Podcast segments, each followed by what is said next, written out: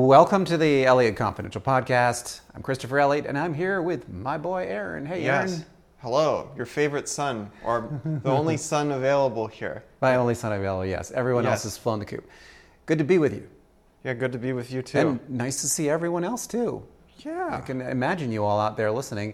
We have survived the uh, samba and heavy drinking of Carnival here in Sao Paulo, Sao Paulo, and uh, and live to tell the tale.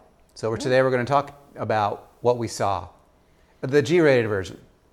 Yeah, I mean, Minus, it wasn't uh, really that bad because we weren't out at night. I mean, we, Yeah. just didn't see get, uh, cars getting overturned. I don't know what the heck happened, what would have happened. Cars getting overturned. I think that's more for protests. yeah, well, you never know. Our question of the week is: the last two or three weeks, we've seen some uh, dire warnings from the State Department about uh, not going to certain places, uh, Jamaica, Ecuador, uh, the Bahamas. And so, what I would like to know is are there any places in 2024 that are on your do not visit list? So, please let us know in the comments about places that you're absolutely going to avoid this year. And the reason I'm asking is that this is really this travel planning season right now. We're in the middle of it. So a lot of folks have already, you know, made plans for spring break if you're going on spring break, but for summer vacation now is the time. So are there any places that you are avoiding? Are there any places you're avoiding, Aren? Well, I mean, yeah, I mean, I have a list of places that I normally avoid. Um, you know, when I think about places that I do not want to go back to, I can tell you Ecuador is on that list, 100%. That's like uh, Mm, yeah. we have a we have a thing going where we rate our countries. Um, Yes. the- uh, just based on our sort of relative ratings to one another, and I think that Ecuador was, um, you know, firmly at the bottom of the list. Yes. Well, our ratings are we have a, a, a top 10 list and a bottom 10, and then we have uh like a top half, bottom half. So when we get to a country, we say, okay, this is a top half country, Yeah. but we don't we don't really know exactly where it falls because we're going to give it time. Or in some cases, we see we're in a place and we say, oh, this is definitely not a top half. This is a bottom half. But Yeah. it remains to be seen where. But I would say also that our top 10 list changes over time. Yeah, it does. And also the relative ratings, like Mm-hmm. being here in South America has made me think differently about our edgy takes on Croatia. Because I can tell you that, Yeah. uh, you know what, Croatia's safe and clean Mm-hmm. relative to some of these other places we've been. And you can drink the water too. Yeah, and you can drink the water. It's great. I mean, there's a lot of places where you can't even drink the water You know. uh, and you can't flush toilet paper down the, the toilet. It's really terrible. Yeah, that reminds me of of uh, actually Cyprus. But Yes. Cyprus Cyprus is I would say still better than uh, than Croatia. Even though Croatia you can drink the water and flush toilet paper down the drain or the, down the toilet. You can Yes. flush it down. Anyway, so tell us what you what destinations you are avoiding. I think for me, I would probably not go back to Ecuador, and I'm going to not uh, go to Jamaica. Jamaica. Jamaica got a really severe State Department warning, and um, and then I watched this documentary on Netflix called "Who Shot the Sheriff." I haven't gotten all the way through it about who tried to shoot Bob Marley, and I thought, oh man, I didn't realize they things were pretty bad. Uh, I'm not sure if they still are, but I I don't know if I want to go find out. yeah. Uh, that's that's a great song though. The uh, I shot the sheriff I with the Bob Sheriff. Marley and the Wailers. Yes, that's good. That's Yeah. good. Um, let's talk a little bit about uh, Carnival. Yeah. So we went over to uh, Park is Parque Ibirapuera. So Um, I'm glad you said Park. that because my, my Portuguese that's not good. Yeah, yeah, whatever, whatever. Anyway, so we went to Parque Ibirapuera, Yeah. and up in the North Gate, they had a huge samba festival. Cordoned off, Yeah. and you could really hear the samba. The oh, you could hear it from, from- miles away. You could hear it probably from our apartment. It was very, very loud, and we got there early in the morning. So we, you know, we're usually walking in the park at around nine, ten o'clock, and already things were a little crazy. Mm-hmm. So we walk through. We're going to post a picture of this. We keep walking, and you get stopped Oh yeah, I got stopped because I was, um, and uh, they they wanted to see what was in my bag. So we have this really cool tote bag from a company called Hapitas. Best tote bag ever. Best tote bag. If you go to Japan, buy it, look for it, seek it out because it's one of the best purchasing decisions that I've ever made. ever. Trust me. Uh, and and you have to also mention why it's a good purchase, So purchasing there are really two things. Uh, firstly, uh, it, it it attaches to your luggage. Yeah. So that's the first thing. The second thing is that when you're done using it, you can also fold it up. Oh, it and you folds can- nicely, yeah. It folds very very nicely. So you can fold it and carry it with you without having the normal problem, which is that uh, a tote bag typically is flopping everywhere while you're trying to uh, travel with it. So you can fold it up and then go to the grocery store, and you don't have to worry about having this really uh, conspicuous bag flopping around with you. Yeah, uh, we could do an entire podcast just on tote bags, but briefly, tote bags are the problem with tote bags is they don't have a little sleeve for your rail, your luggage rail. Yeah. And so if you carry it with you, it will flop back and forth and it'll fall off. Yeah. It's the worst thing. So this uh, Hapitas Yeah. has a, a rail, a sleeve for the rail, and it's also very compact. It's also very rare. We got one, and then we tried to buy another one, and they were out. Yeah. So if you if you go to Japan, if you go to like Tokyo or I think we We got bought it in Osaka. in- no, yeah. not Osaka. We got it in Kyoto. Yeah, We yeah, got we it got- at yeah. Kyoto Station. It was Yeah. this. Uh, it was right next to it. The there mall. was a Yeah. yeah. There's a mall with a Don Quijote. So if, um, you, if you go there, just south of Kyoto Station. Just look for it, ask for it. it they're great. Um, this is not a product endorsement. Uh, I don't know anyone over there, but they make a great tote bag. Anyway, so they wanted to stop you for your tote bag, and they actually physically restrained you and frisked you. Yeah. They are very strict about people bringing paraphernalia in. It is the security is very tight, but once you get in, everyone is drinking and dancing. Now we were there at 10 in the morning, and people were drinking, dancing, carrying on, lots of uh, the magic weed being smoked, and then you get closer to where the samba schools are, and it is just earth-shatteringly loud. It is really loud, and you know, it's the same exact beat every time. Mm-hmm. It's uh, uh, and I, I don't I don't I don't really remember it, but yeah, it's very loud, and it really drowns out because it wasn't just it wasn't just samba there. There was another concert. Yes, um, so you had people with drums on one hand, and then there was another person singing and doing a little bit more of modern um, pop music or, or Yeah. popular, uh, more produced samba music. And then beside them, there was just like this. It was, uh, it was I don't know, maybe it was It's a just. cacophony. It's just like Yeah. different sounds merging and everything like that. And then you have very colorful parades.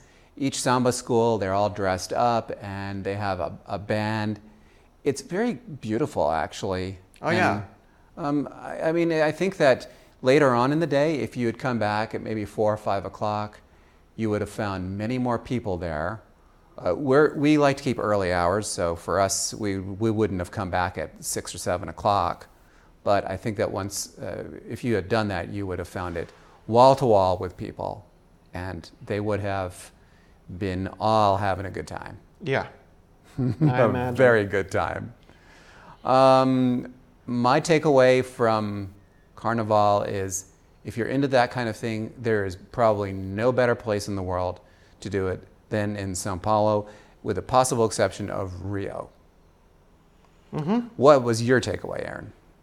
Well, I mean, it seems like a nice little party. I mean, the security's high. But if you really like going to a place, uh, going to a place and having that samba music and, and drinking a lot, I mean, man, you, you can get as many drinks as you want in some of these places. Just because everyone is there to sell you drinks, really. Yeah. As they've got alcoholic drinks, caffeinated beverages, whatever you want. I mean, just hang out, chill, drink. Um, Just don't bring your Yeah. gun. don't bring your gun. Don't bring a. Don't bring one of those tote bags because what they'll do is they'll unzip the whole thing, And then you can't put it and back. Then, and then you have to. Yeah, you can't put it back exactly. I thought it was really interesting. I mean, I, I am not much of a party person, so for me, I'm glad I really went at 10 o'clock in the morning instead of late at night. Um, but it's interesting just to observe the culture. Every store in Sao Paulo was closed, except for the restaurants, but all the businesses were closed uh, on Tuesday for Carnival. It was a very, very big deal for the people here. They're very proud of it. They're proud of their samba. They're very proud of their uh, parades and all the decorations, which are really, you know, I haven't seen decorations like this in any parade. I mean, I've been to a lot of parades. They have like just very brightly colored things. Yeah, it's they have uh, these mascots uh, Yeah. like like uh, it's just these animal heads on sticks. And right, and then and then fish too. There's Yeah. a lot of fish. Anyway, uh, would I come back? Would you come back, Aren, for Carnival? Maybe try Rio next time. Mm, I think I know the answer. I'm not I'm not into these sort of things, you know. Uh, I wasn't I wasn't too impressed, but you know this is the thing is I'm not really a night person, so it kind of uh, it's it's something that excludes my enjoyment of it. There's no way I'm gonna like stay up until eleven. Yeah, yeah. um, you know, seeing these sort of parties. I just, so I don't think that really I would ever go to a place for a big party like that. Um, so in that case, I'm no, not really, not Yeah. very interested. Yeah, I'd probably. Uh, I think it depends who I'm with. You know, if I'm with people who like to have a good time, maybe. But you know, I, I don't drink, so that kind of limits things. And I and I don't smoke, and I definitely do not smoke the magic weed. Um, Mhm. I would never be able to get any work done if I did that. Might be very creative. Uh, panning back a little bit, though, Aren, we're at the halfway point here in uh, Sao Paulo. Mhm. What do you think of uh, South America's largest city? Uh, this is a, this is a very very interesting city, and I like some parts of it. I like the fact that we're near a, a lot of good things, you know, and for the largest city in, in South America, I mean, you really see some of the innovation. When we go to the grocery store, they have an option where you can pay with your face. Oh yeah, that's pretty neat. Face I- pay. Yeah, face pay. I, I've I I've never seen that. I've never seen that before. Yeah. You know, and we're we're where we are. We're near a nice neighborhood and a good, nice park, and Yeah, all the consulates are Um, here, right? Yeah, I mean, I guess the thing is, in terms of, you know, city, like it's a big city, there's a lot. I mean, I was looking the other day about uh, 50 kilometers away from here, and the city continues, and there's a lot of stuff. Yeah, I agree just with you. think that, you know, even though it is a big city, I don't feel like there's so much. Um, really, everything is so spread out that Yeah. uh, it's it's kind of like being in LA. You know, in LA, you can be in one part of LA and never see the other parts just because Yeah. traffic and because um, it's such a large city. So I agree with you. Uh, it is very spread out, uh, but there are a lot of green spaces here, which I like. Now, if you go to a place like Osaka, there really are not that many parks. And Yeah. so for here, for as far as that's concerned, um, you know, people, you see people on, out in the parks, and um, that's uh, green spaces are always good if you're living in the city. Mm-hmm. It is also a very cultural city. You have museums. We've been to a couple of those already. We, for example, we went to the art museum last weekend, and that was. They have some. Uh, the sculptures are the things that I think are, are the most noteworthy. They Mhm. they really like sculpture here. But um, in it is also when you say LA, I think that reminds me a lot of LA because it's so uh, each neighborhood is very very different. Uh, you can go to one neighborhood and have one experience, and then go to another neighborhood and have a completely different experience. Um, it's not like being in Europe where it, there's a lot that's the same. Here, it's very eclectic and very different. So we will explore, and we will continue letting you know. I have a meeting set up um, next week with the tourism people, and I'm going to see if I can talk to them about the city itself and uh, where we might want to go. But our time is uh, winding down rapidly, so we don't have much time to explore, but we will definitely do that and we'll report back. Fortunately, we don't have to worry about surviving another carnival. Yeah. In our last podcast, we asked you about places that you've been where they've had a big event, like Carnival or Mardi Gras or the Weihnachtsmarkt in uh, Germany and Austria, and you had a lot to say. Mickey says, I've ridden in the Mardi Gras parades in New Orleans and experienced a full Mardi Gras season last year. Uh, Mickey lives in New Orleans. Sadly, it was marred by crashing my car in traffic after one of the big parades. Oh no. My advice uh, don't try to drive right before or after a parade. A lot of locals leave town for uh, Deep Gras, the, the big parade days that start about a week ahead of Fat Tuesday. Aren, I have never been to New Orleans for Mardi Gras. I am told that it's crazy, but I was there right afterwards. And that actually brings me to a really cool secret about travel mm-hmm. is that there is a time right after the big event. So, directly after um, Mardi Gras, or, you know, I'm thinking more like Labor Day too, mm-hmm. or after New Year's, uh, Dead Week, which comes right after uh, New Year's, where the prices go down, the crowds are gone, and it's really a great time to be there. Now, I'm not entirely sure about New Orleans because I know that spring break is really big there. But there is a time, I want to say in May, really, when all the spring breakers leave, and it's really great in uh, New Orleans. And actually, that was the last time that we were in New Orleans, was in May, and it was uh, there just mm. weren't that many people there. Chris says we were in El Calafate, Argentina, between hiking Torre, Torre de Paine, I know I mispronounced that, and heading to Ushuaia and an Antarctic cruise. This was for the, the big um, match for the World Cup. Um, car horns blaring, flags waving, people cheering with nationalistic pride. We, you know what? We were there right after that, and we were also on an Antarctic cruise, and people mm-hmm. were still talking about the the win, and there were they, there were stories that were being told about how crazy things got. Yeah, well, I remember we were uh, driving to the airport, or from the airport rather, and there was a car full of drunk Argentinians like singing soccer songs. Remember That's that? That's right, because we were there in actually in January of 23, so they had just won. Yeah, yeah. We were not there for the match, but afterwards. Yeah, it was. I remember it was a, a, a car full of young, attractive women who were not sober. Mm-hmm.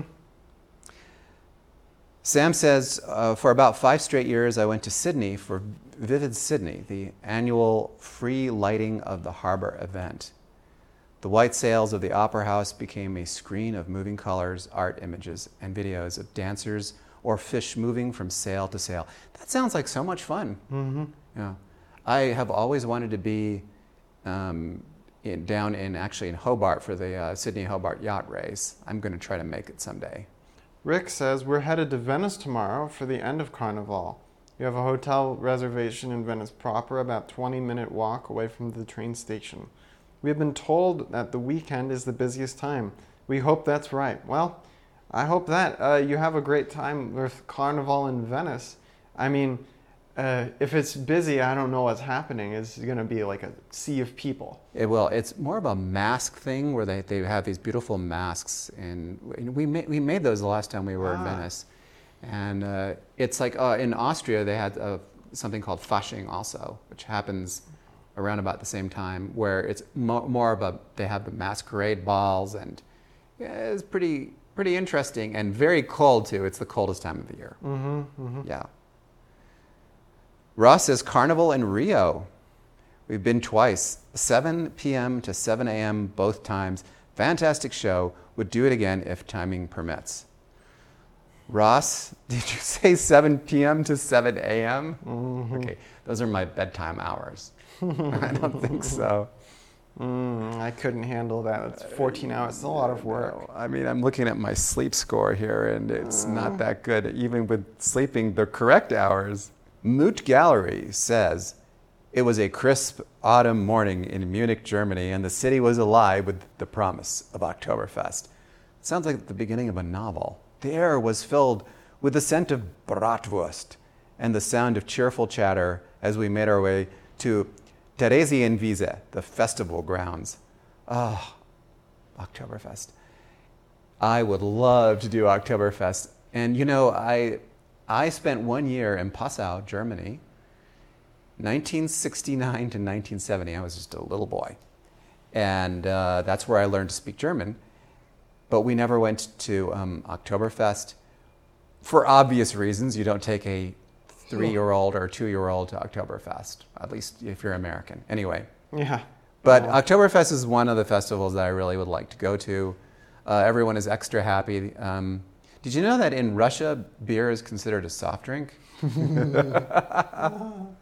yeah. Uh, someone told me that the other day. Well, that's it for the Elliott Confidential podcast. I'm so glad that you joined us. And I hope that you got some great information from this podcast. We told you some of our secrets. The tote bag secret's a good one. Yeah. That's And, one. uh, that's a really good one. Yeah, yeah. And uh, so we'll see you next week when we will still be in Sao Paulo, but we will also have information from the official tourism channels. So we might have some more secrets for you. I'll see you then. Ciao, ciao. See you then. Bye.